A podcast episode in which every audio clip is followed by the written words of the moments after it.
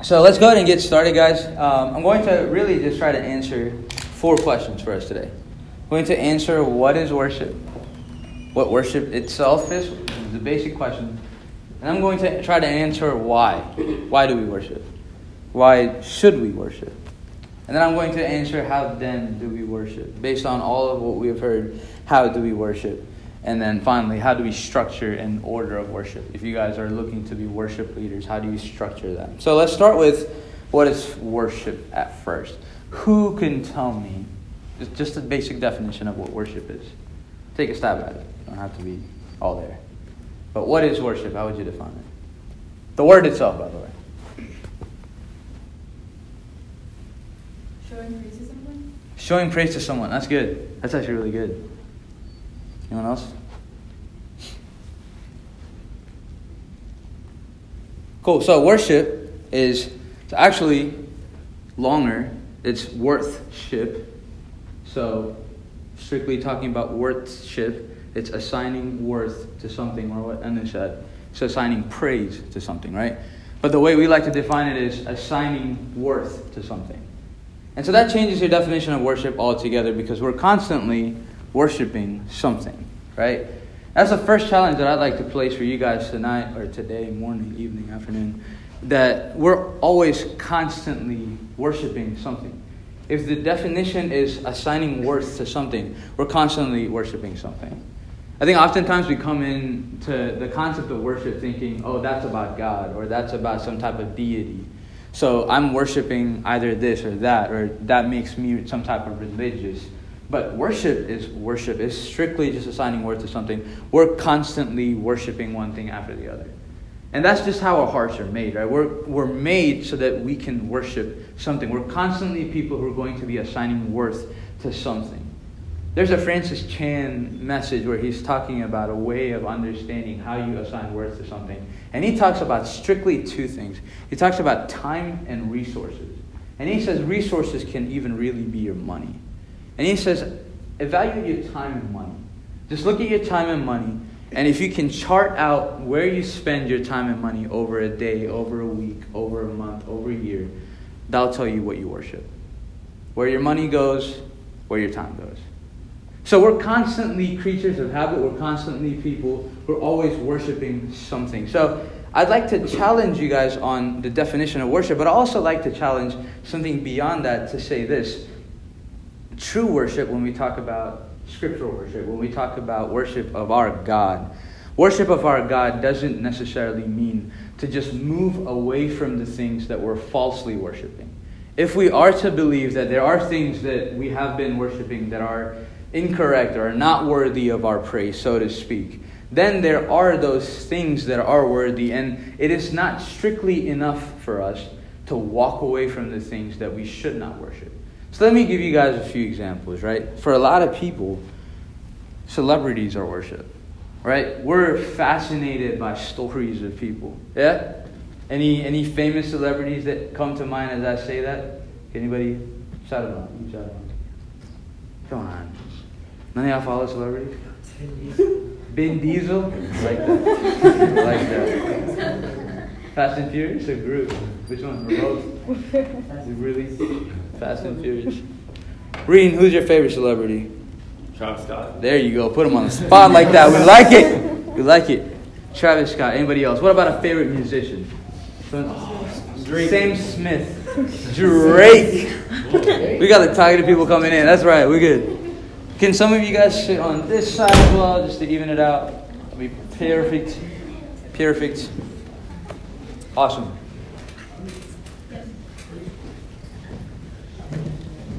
Who said Drake, by the way?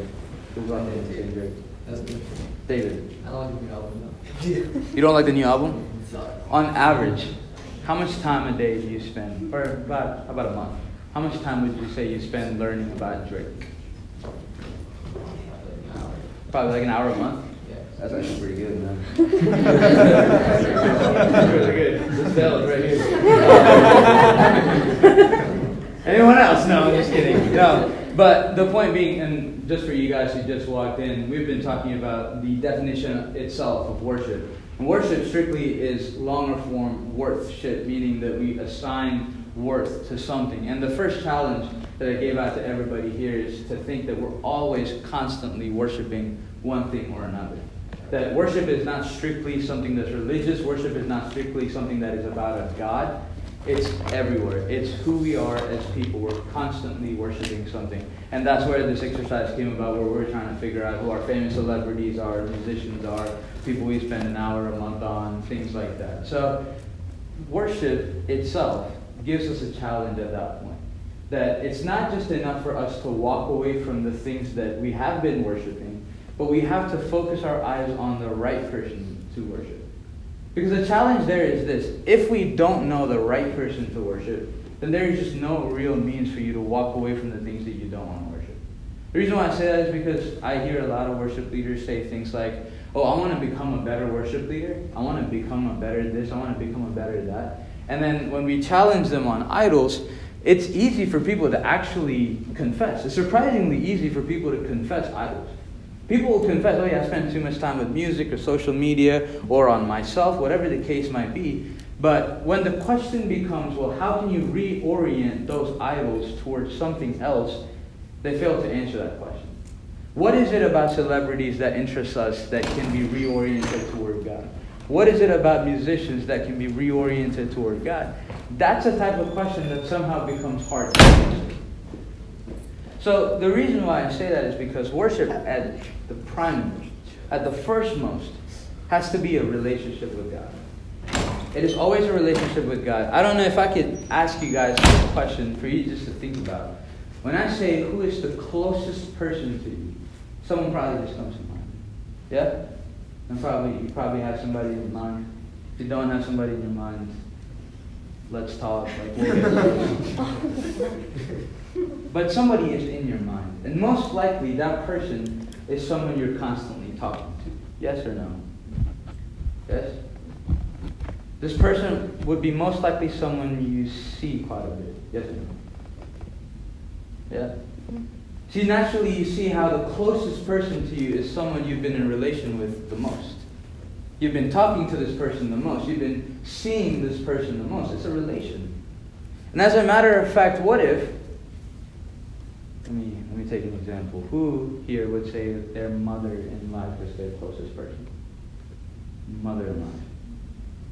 Reva, Sam, Reva.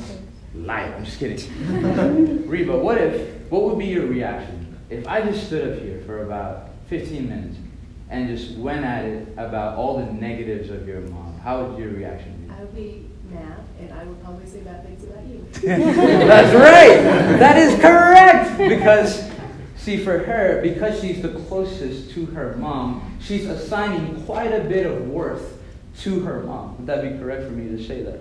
And because you're assigning quite a bit of worth to your mom, you feel a certain type of respect and a certain type of dignity towards your mom. But where did that come from? Where did that worthship come from? It comes from you being close to your mother. Is that correct? And that's the same compromise that we have to come to when we talk about worshiping the true object, whatever that object might be, whether it is God or whoever itself can be. If we're strictly talking about worship, if you are wondering about the question, who should I worship, or how can I worship this person that I should worship, it's strictly that. You have to be able to walk into a relationship with this God. If you cannot walk into a relationship with God, then it almost makes no sense for us to call ourselves worshipers of God. We can be worshipers of different things. We can be superficial worshipers of Drake or any other celebrity because we talk about them, think about them, hear about them, read about them. We're somewhat creating a superficial relationship with them. But if you are to stand here and say, I want to worship God, you cannot get there without first walking into a relationship with God. Fair? But let's take that further. Because understanding what is worship just alone isn't enough, right? But why should we worship? Why is it necessary? Why is it necessary? I get this question quite a bit. Why is it necessary for me to show up to church every Sunday? I don't have to show up to church every Sunday. I can listen to a Spotify playlist. Pretty gold. I should listen to my Spotify playlist. Fire. It's one just for Switchfoot. But why do we need to worship? Let me give you guys a couple of things. For one, could someone tell me what we find in Genesis about creation itself, about humankind's creation, what do we find in Genesis? When God says he's making man, go ahead. He was made in God's image. See, this is drastically different, and this ought to give us a second challenge for today, because a lot of people have this type of a definition of why God created man or how man was created or whatever, right? This is the type of definition that you'll hear about mankind. Well, man has always been this type of person who was just prone to fail, who was always just this guy who's, you know, going to sin eventually and sinned eventually. And Jesus comes together. Jesus comes into this world and lives a perfect life because Jesus is Jesus. He's the Son of God, and so therefore, obviously, he's going to live a perfect life. Jesus dies on the cross, and we as sinful people look to Jesus, and because Jesus has done all of this, we thank him for it, and therefore we respond in worship. That is incomplete. Yes, sure, there are parts of that that is correct, but that is absolutely incomplete, and even if I could challenge to be incorrect. The true story of the gospel looks something like this, that God, who was perfectly fine and complete and satisfied in unity of the Trinity, chose to extend this fellowship of the Trinity into making mankind.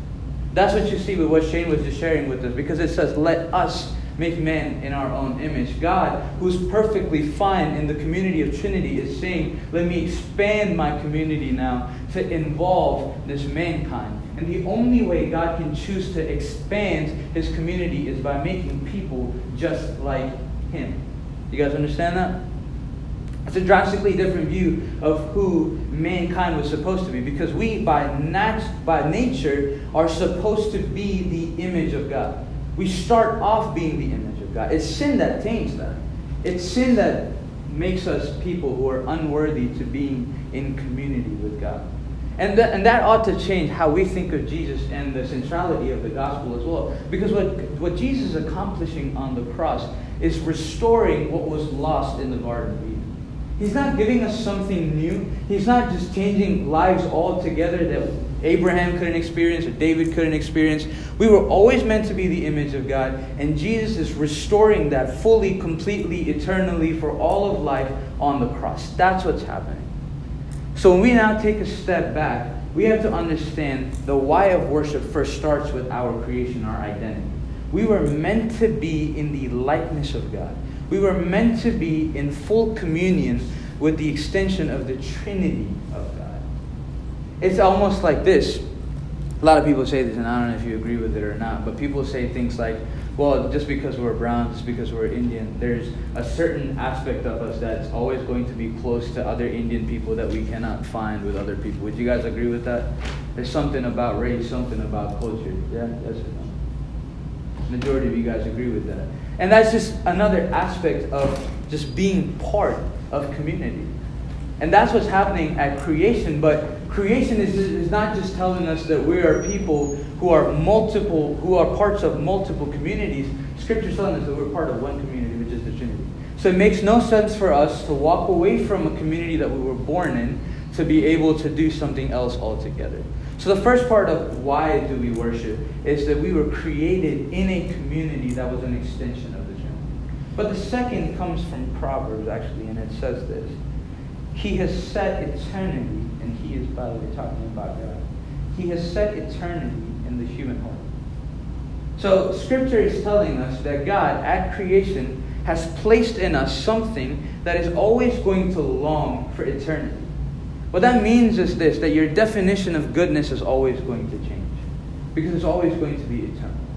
Because you won't be truly satisfied with anything that is limited. Because you're always yearning for the limitless. And there's only one thing that we know that is limitless, and that is God himself. I don't know if this analogy will work, but I'm going to use it regardless. And it has to do with cheap burgers. Christy laughed at me when she saw that in my notes, by the way. But it's like this. It's like if you grew up all your life eating McDonald's. There's a certain type of infatuation that you have with McDouble. McDouble becomes your favorite burger. But I don't know if you guys have ever done this, but you start going to college or whatever it might be, and you start expanding your horizons, and then you go to this restaurant that's super famous, and then you try out a cheeseburger that's actually really good. The next time you come back home, you might still eat that McDouble from McDonald's, but you'll still think about that burger that you ate at that restaurant. Let me give you an example that's from my personal life. When we went to Chicago for the conference, actually, this was about, 3 years ago? 2 years ago? 2 years ago. Yeah, all of them. But 2 years ago, when we were in Chicago, all of us went a week ago, or a week before that, to hang out in Chicago. We went to this place called Al Shaval. Anybody know the Chicago people know? You guys know. Al Shaval is a famous burger spot. It's been on lists and things like that.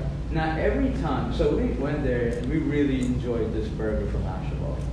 Every time now, when we talk about any conversation of burgers, especially Benji and I, it's because we talk about it quite a bit, I guess. But every time we talk about it, any burger that we eat, we're always just like, oh yeah, but Al Shaval is better. Oh, this is great, but you gotta try Al Shaval.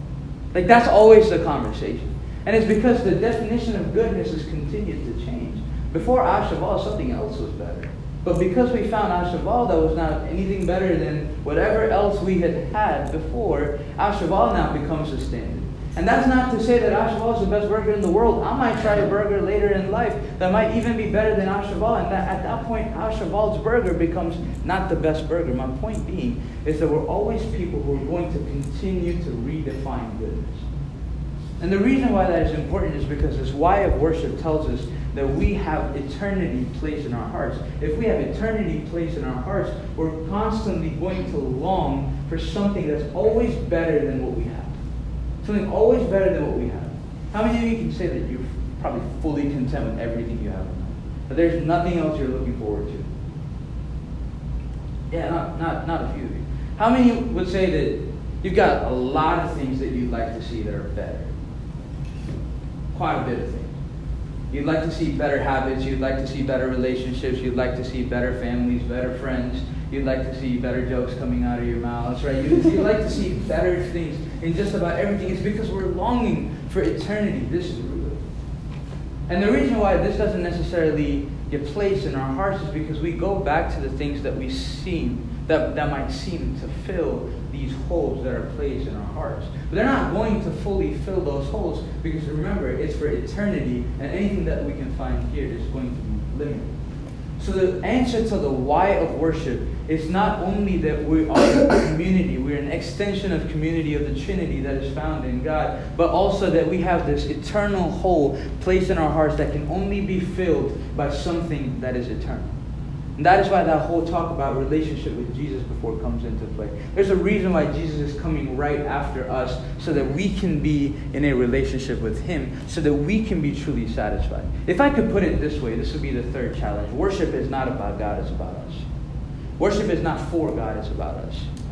Worship is not so that God might get anything out of us. There's nothing that we can sing out here or play out here that God is yearning for, looking for. Can you imagine that God who created every single one of us has given us just specks of musical talent or singing? He can sing better songs than us. He can play music better than us. He's a one-man band that can outshine all of us. It's not even comparable.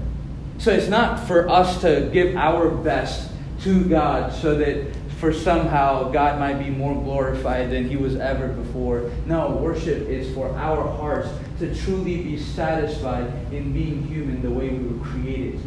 It is in worship that we're able to tell ourselves to be truly human and be fully satisfied in the community that we're created into. Let me move on from there. So how then do we worship? Does anybody have a Bible with you, by the way? Or a phone that you can pull up? Good. If you don't mind, can you turn to James 1:27? James 1:27 is going to tell us a style of worship. James is actually going to challenge us with this. So James chapter 1, verse 27.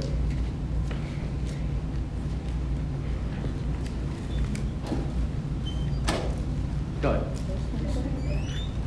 James 1:27.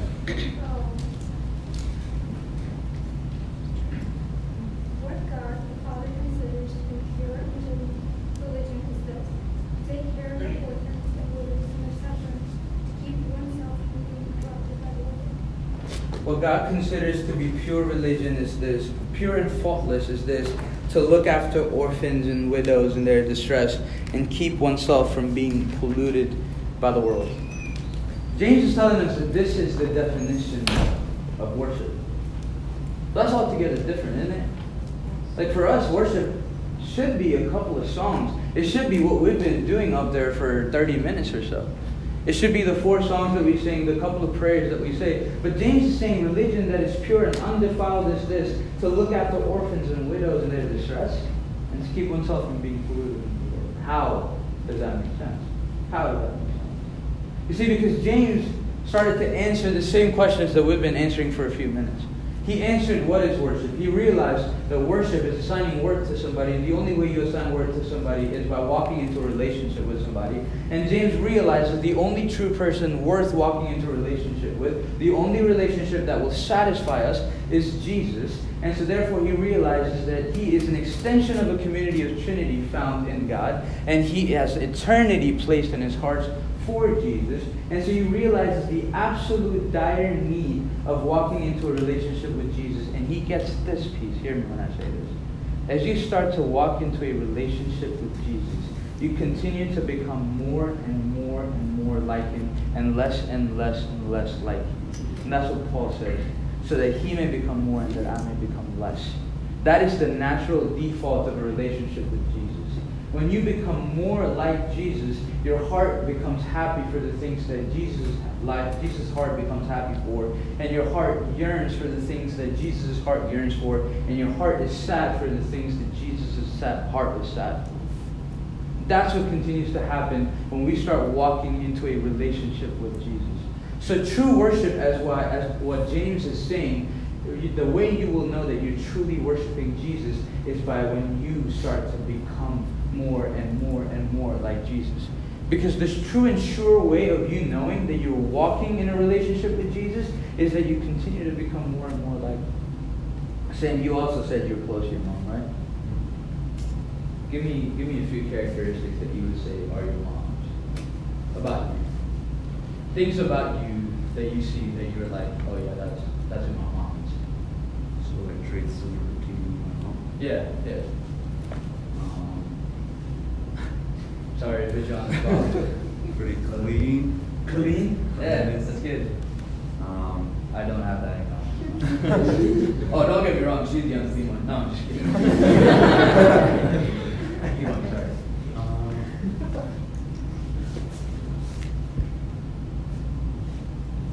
That's good, sorry. But, yeah, I mean, that's the type of style that I want you guys to do. People that you guys were talking about earlier being close to. If you think about it, the people that you're walking in relationship with in some type of way, you are becoming like that person, whether you like it or not. You are starting to mold relations. You're starting to mold identities. But the molding of identities with Jesus looks a little bit different, because the molding of our identities with Jesus looks like him being perfect and us being less. More of him and the less of us. The reason why I say that is because when we talk about worship, I know a lot of good singers. I know a lot of good musicians. But that's not worship leaders. We're not worship leaders. We're just good musicians and we're good singers. You're a good worship leader when you're looking more and more like Jesus. I don't know if you see this analogy where we're just a mirror of Jesus, just with a bunch of dust on us. The closer we get to Jesus, the more dusty we're about. So the clearer the picture in the mirror becomes. That's what's happening with us. If you're a worship leader today, if you're aspiring to be a worship leader today, that's what I'd like to challenge you. Forget working on your music or your vocal cords or whatever the case might be. Sure, work on your craft, but prioritize becoming like Jesus. Prioritize getting closer to Jesus. I can tell you guys this, I've witnessed people in my life who would do things that have looked drastically different, things that make no sense. And when I ask them why they do that, the only answer they have is, this is what I feel like Jesus would do when he was here. They're adopting kids. They're walking into places of hurt and challenging people, saving people. You heard Kochima, you heard her stories. I know people that have adopted guys who have some type of a sexual feeling toward other guys, but they adopt them into their families so that they can be corrected, they can have a community. We've seen some drastically different things, and when you ask these people the question strictly of why, all they say is, this is what I feel like doing because this is what Jesus would have done. That is true worship. One of my favorite stories, this guy in Austin, he had cerebral palsy, right? I actually didn't know too much about his story. And when we were in college, we used to have this guy always stand behind us.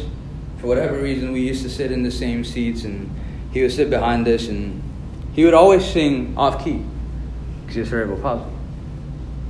But we never really knew that, and me and my roommates, we loved singing. We led worship every time at UT Austin. Look on. No one's here. Hey!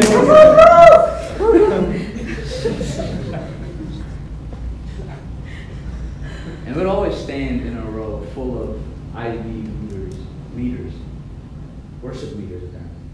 And we'd always stand there in that same row, and we'd be singing, and we'd be harmonizing with the band. The band would sound amazing and awesome. And every once in a while, we'd turn around, we'd be like, who's this guy? He's singing so off-key, bro. Sing with us. Take vocal lesson, maybe, right? Like, we'd always joke about it. We'd always talk about it. Till Austin Stone, the church that we used to go to, released a video about this guy. And they released a video, and it's him talking about his condition with cerebral palsy. And there's a moment in there where he's talking, and he says this. He says, I sing out loud because Jesus is all I know. The very person of Jesus is all I know and is all I care about. And that's why I sing. That is worship. We're just musicians. We were just musicians. We were just singers. That's worship. Let's talk about the challenges that we face as worship leaders. When I ask you guys to challenge yourself with not wanting to be primarily a musician, not wanting to primarily be a vocal artist, all of those are great things. Work on your craft. Jesus is giving you talents. Work on your craft, absolutely. But prioritize the relationship with Jesus. Become like him. The closer you are to him, I promise you are going to lead people into assigning worth to Jesus in ways that you have never seen before. Your life is going to be active worship leading.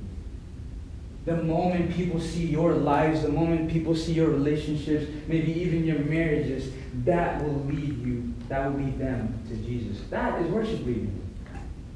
The few songs that we sing, that is just a declaration of the actual worship leading that we've been doing in our lives. It's not separate from it. The 4 songs that we sing every Sunday morning or that we're singing on these sets, they're just a combination of what our lives have already been looking like. With that said, I'd like to move into a time where we would strictly talk about an order of worship. And I want to talk about a couple of things if you are looking to be a worship leader. And I'd like to give you some time to ask me a few questions. But I want to share with you strictly 2 things. 2 things that the worship team, by the way, there are a few women here. Please give them a huge round of applause. These guys are amazing.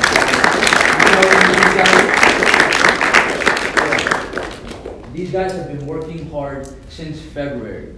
And since February, we've been creating 2 things mainly. We've been working on primarily 2 things. We've been working on figuring out how the sets are going to be structured. And we've been working on things called song studies. And especially if you are aspiring to be a leader of worship in terms of standing in front of people and leading them into a time of an order of worship, hear me on these 2 points. And the first point is about structuring your sets. Now, the way we structure sets, we have been talking about this quite a bit. We like to say this, that we want to come up with a story for the set before you even pick the songs. I don't know how many of you guys have done this when you guys have ever led worship. How many of you have led worship, by the way? How many of you have had to put together a set or something like that? Yeah, a good amount of you guys. But how many of you, and you don't have to raise your hands on this, but is it usually that you guys just put together a few songs that you thought were good, or maybe that you would have liked to sing, or it just sounded like the church knows this song, so we put a few songs together or something like that?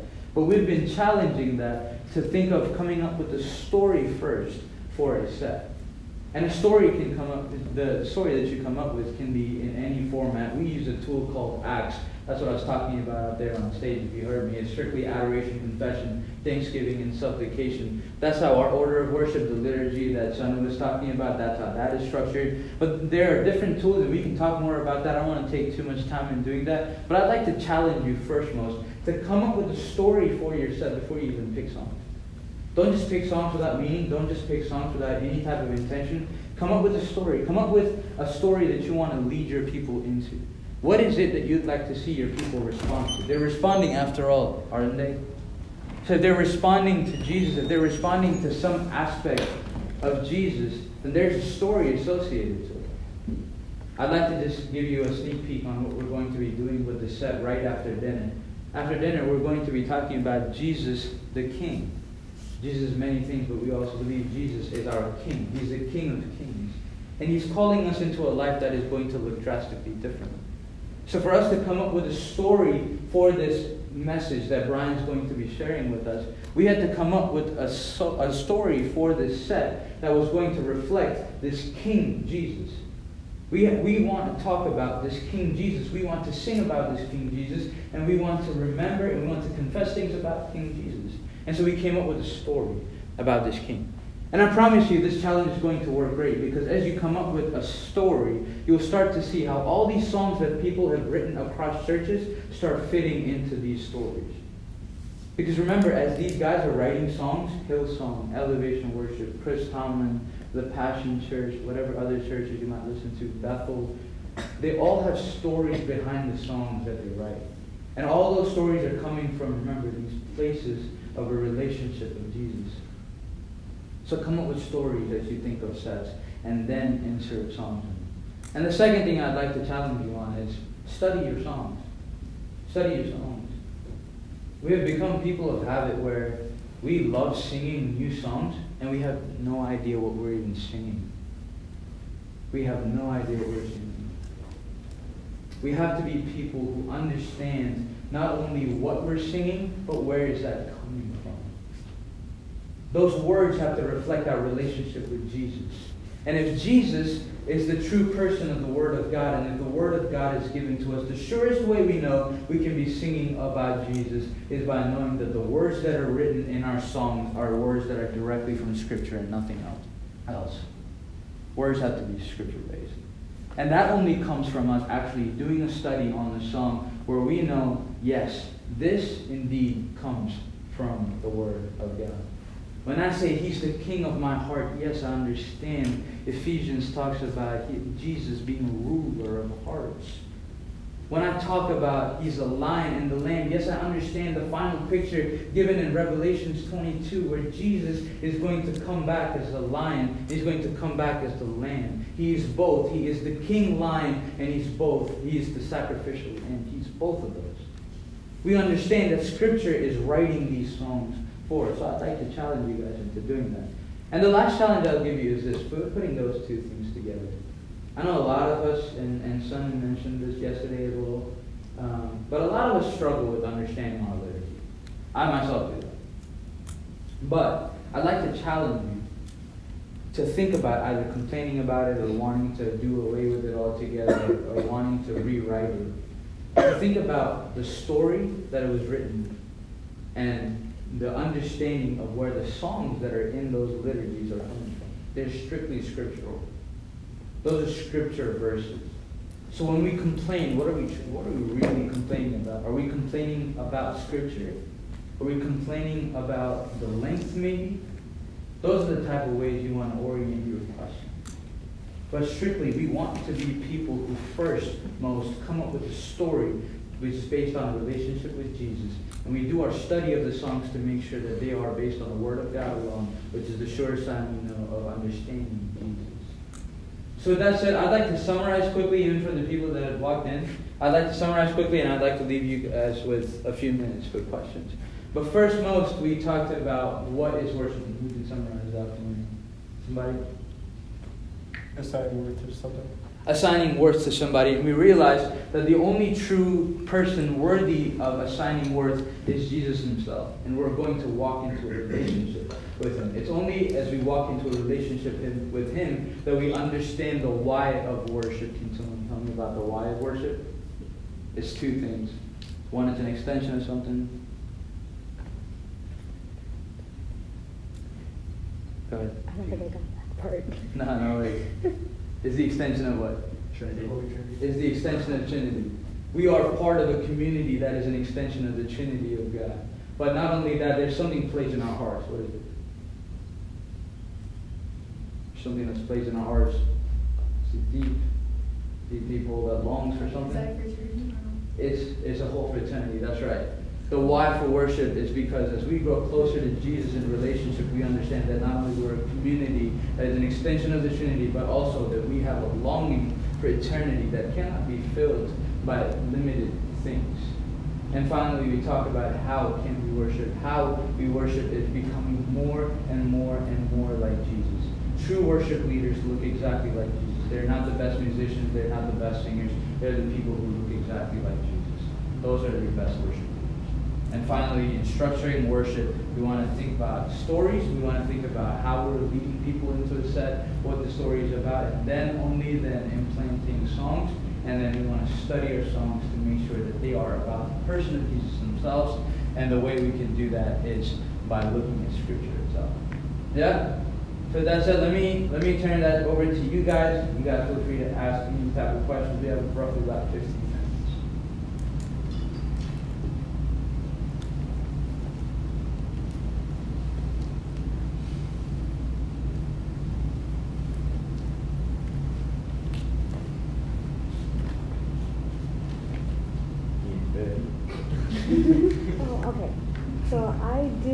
Teams for my Sunday school kids. Okay. Right? So yeah. I have like all age groups. Okay. And such and I don't know if all the other names here. But like they're both our like entire older kids are they're in their teen years. So trying to get them to fully understand the song. We haven't really tried that. I think maybe one of the Chi-Chis in our church did try it and she kind of got through to them, but we're also exhausted with trying to help to teach them the song. So we don't really know, we're not applying the song that they're singing for Sunday School Sunday or Easter Sunday to, why they're singing it. Yeah. So they're just singing it because they're we have to get up here to sing it. I'd like to propose something, especially for Sunday school kids. I'd like to challenge you guys to sing less songs with them if possible. Sing less songs, but sing them more often. Because the thing with kids here is, they might not necessarily relate to the same songs, or they might not pick up on songs just as quick. But when you start singing songs, it becomes a matter of life.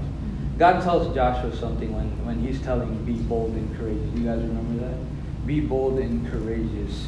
Murmur this to your heart. That's what he's saying. That's the true translation of that word right there.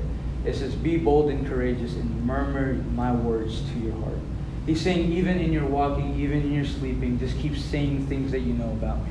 Just keep saying things. And that's what we want to do with our kids. We want to get into a practice where they might only know a few things, but they know it so well that even in their moments of anxiety, even in the moments of depression, they're singing those same songs because they know it well.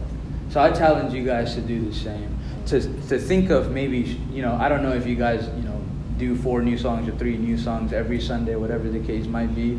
But pick 1 song, pick 2 songs, pick 3 songs, but get to a part where all kids are singing these songs by heart, because I can promise you, when it lands into their hearts, they'll continue singing this, and then one day they'll wonder, why am I singing it? But that only happens when you already have the songs in your heart. Does that answer your question? Yeah, I think that's it. Thank you. Awesome.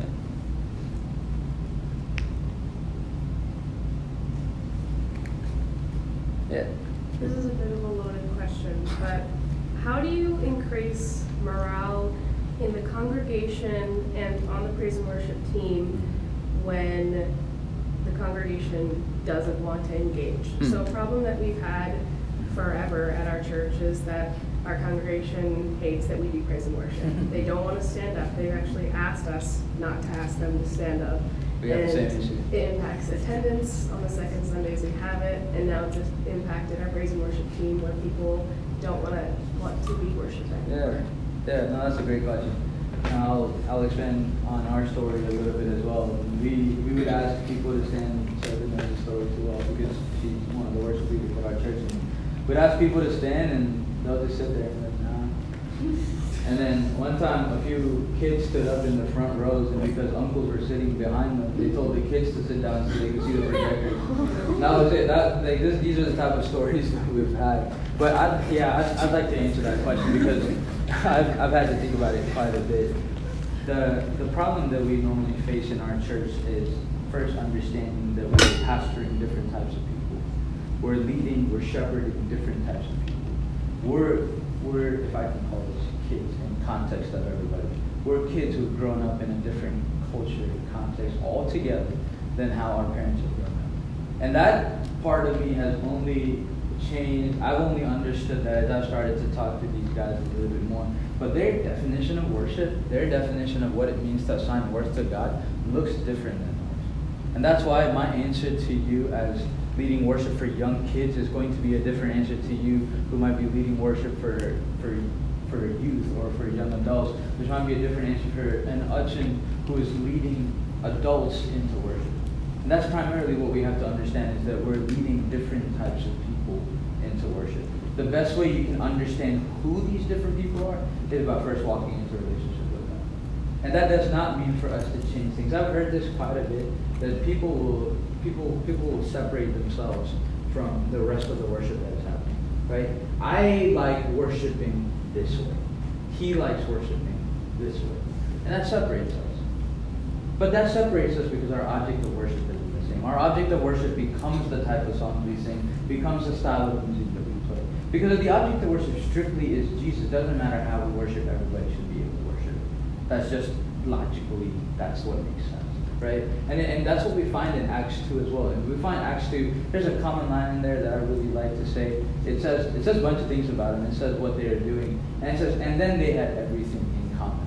This is 3,000 people that Luke is talking about in Acts, and he says, and then they had everything in common. Like it's just a blanket statement. And then 3,000 people had everything in common. Like that's what he's saying. But he's saying that, and he's setting the context for it, because he's saying all these 3,000 people, all they're doing is they're spending time with Jesus. So because their object of worship is Jesus, 3,000 people have everything in common, and yet we cannot seem to find things in common with 200 people. And it's because our objects of worship have been different. So it's understanding that. And it's finally, I'd like to say, like, be able to walk into a relationship with these people and don't separate yourself. Like I'd like to say that with everybody else too. Don't separate yourselves from the adult worships or anything like that. Because the message that is sent to them is that you no longer like the style of worship that they have. And it often creates idols for us in lives. It creates contemporary worship or new songs as an idol that is different from what they are performing. Because we have to believe that these guys also are worshiping. One of the things that I think, sorry for making this answer really long, but one of the things that I had to do this year was, the challenge that I put on myself was, I wanted to understand how adults worship in our churches. For me to grow as a worship leader, I wanted to understand how these guys worship. And the best way I could do that was by being part of the choir and by being the choir director, really. And as I'm the choir director, I'm able to talk to people who are leaders, people who are picking songs for church, people who pick the same old songs that we've been singing since 1500, because we've been there. And it seems like nothing changes. And when I hear younger kids who are talking about why is it not time to change these songs, I'm able to now bring it back to these guys and have that type of conversation. But they're only listening to me, they're only talking to me because first I chose to participate in their worship. It was different from me. I'm not particularly fond, or that's not my exciting type of worship, but I chose to participate in it because I understand their object of worship is Jesus and I wanted to follow him. But that produces conversation. So I'd like to challenge you guys to first participate in worship that is existing and then have conversations, because I would like for us to challenge our people. You know what was amazing? I was watching Hutchins right after our first set on Friday morning, and they came back to me and they talked to me because we were leading worship, and they said, that was so impressive. We want that at our churches. Your Hudson said that. All of your Hudsons said that. But they said that because they saw 160 kids raising their hands and singing. They saw it. They don't see that at church. They see kids who are disconnected from worship and are just sitting there, not singing, not saying anything. They're not participating in worship. And that gives them some type of a feeling that maybe you don't know Jesus at all. But they see you guys here and they understand. Maybe it's just a different type of culture. That type of conversation needs to start with us. Anything else we might have? Time for just about one more question. But I'd like to give you guys about 5 minutes to go get ready for the hike or whatever it is that you guys might be doing. I would not trust that guy personally, but your lives are yours. Yes, Sam. So when you have, when you're saying three sets, you usually read one story. Right? Yeah. I was just wondering the process of that story. Yes, absolutely. The first thing I looked at, and I'll speak strictly about our conference that's here. The first thing I looked at was what that worship was about. Right? Usually it's before the inductive studies that we're doing, or it's before a talk that's about to come up. So that naturally gives me the theme of what that story needs to be, right? So if we talk about this morning, we were talking quite a bit about idols with that inductive study you guys did, right? There's quite a bit of talk about idols. So naturally we knew that Christy and I, when we were coming up with these sets, that we wanted the story to be about challenging idols. And so that gave us a place to start. And then we followed the tools for Acts, which is adoration, confession, thanksgiving, supplication. We came up with a story for it. If you guys are interested, please feel free to come talk to me after. I'd like to share that document with you. We have a full document of all the sets that we're doing and all the stories that we came up with and how we place the songs in them. The worship team knows about them. But if you guys connect with any one of them or any one of us, but all that stuff is there. So does that answer your question? Yeah. There's no other questions. Thank you guys for coming.